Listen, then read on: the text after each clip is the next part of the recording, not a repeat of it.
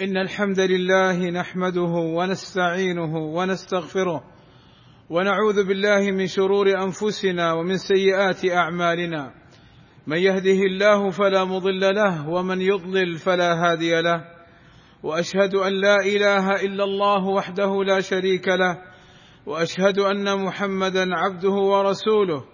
يا أيها الذين آمنوا اتقوا الله حق تقاته. ولا تموتن إلا وأنتم مسلمون. يا أيها الذين آمنوا اتقوا الله وقولوا قولا سديدا. يصلح لكم أعمالكم ويغفر لكم ذنوبكم. ومن يطع الله ورسوله فقد فاز فوزا عظيما. ألا وإن أصدق الكلام كلام الله. وخير الهدى هدى محمد. وشر الأمور محدثاتها. وكل محدثة بدعة. وكل بدعة ضلالة وكل ضلالة في النار. أما بعد فالإنسان بشر ليس معصوما من الخطأ لكن عليه أن يصلح خطأه بالتوبة والرجوع إلى الله. قال صلى الله عليه وسلم كل ابن آدم خطاء وخير الخطائين التوابون. أي أن الإنسان كثير الخطأ وخير الخطائين الرجاعون إلى الله بالتوبة من المعصية والأنبياء والرسل صلوات ربي وسلامه عليهم جميعا هم معصومون من المعصية. وللتوبة المقبولة شروط منها أن تكون خالصة لله تعالى وهذا الشرط الأول. والشرط الثاني أن تكون كما علمنا النبي صلى الله عليه وسلم من الاستغفار والندم وصلاة ركعتي التوبة لا على طريقة أهل البدع والخرافات من التقرب للأولياء الصالحين والذهاب إلى قبورهم وإعلان التوبة عندهم. الشرط الثالث الندم على فعل المعصية. قال صلى الله عليه وسلم الندم توبة. وقال الحسن البصري إن العبد ليذنب الذنب فما يزال به كئيبا أي حزينا حزينا نادما حتى يدخل الجنة. وعن أبي أمامة رضي الله عنه أن النبي صلى الله عليه وسلم قال إن صاحب الشمال أي الملك الموكل بكتب السيئات إن صاحب الشمال ليرفع القلم ست ساعات من العبد المسلم المخطئ أو المسيء فإن ندم واستغفر الله منها ألقاها وإلا كتب واحدة أي سيئة واحدة.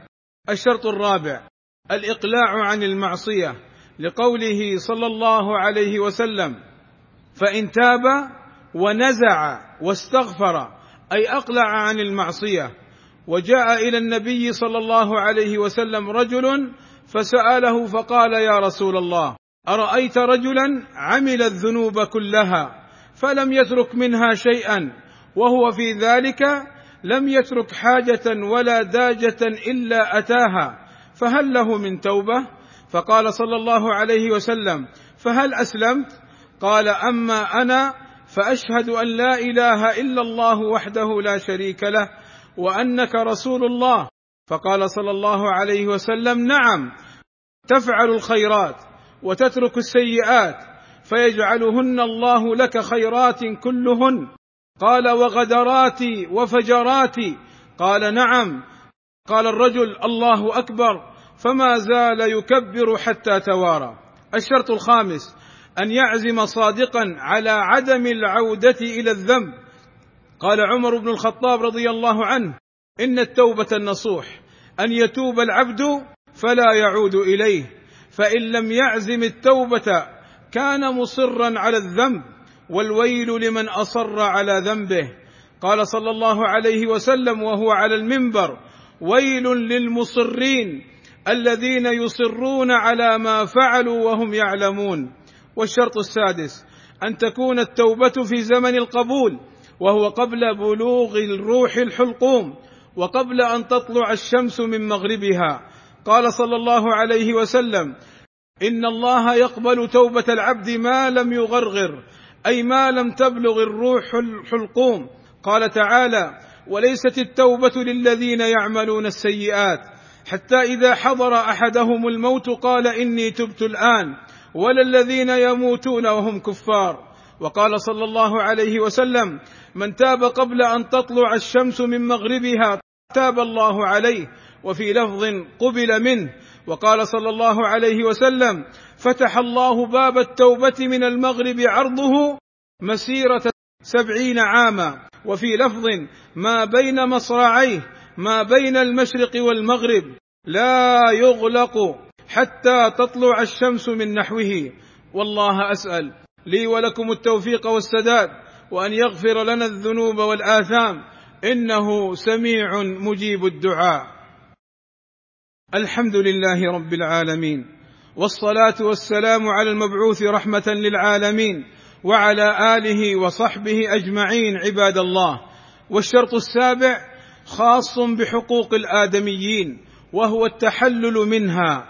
قال صلى الله عليه وسلم من كانت له مظلمة لأخيه من عرضه أو من شيء فليتحلله منه اليوم أي في الدنيا فليتحلله منه اليوم قبل أن لا يكون دينار ولا درهم أي يوم القيامة إن كان له عمل صالح أخذ منه بقدر مظلمته وإن لم تكن له حسنات أخذ من سيئات صاحبه فحمل عليه.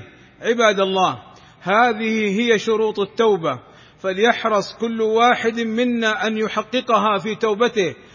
دون تأخير قبل فوات الأوان قال لقمان لا تؤخر التوبة فإن الموت قد يأتي بغتة. ولا تيأس يا عبد الله ولا تيأس يا عبد الله من ذنوبك.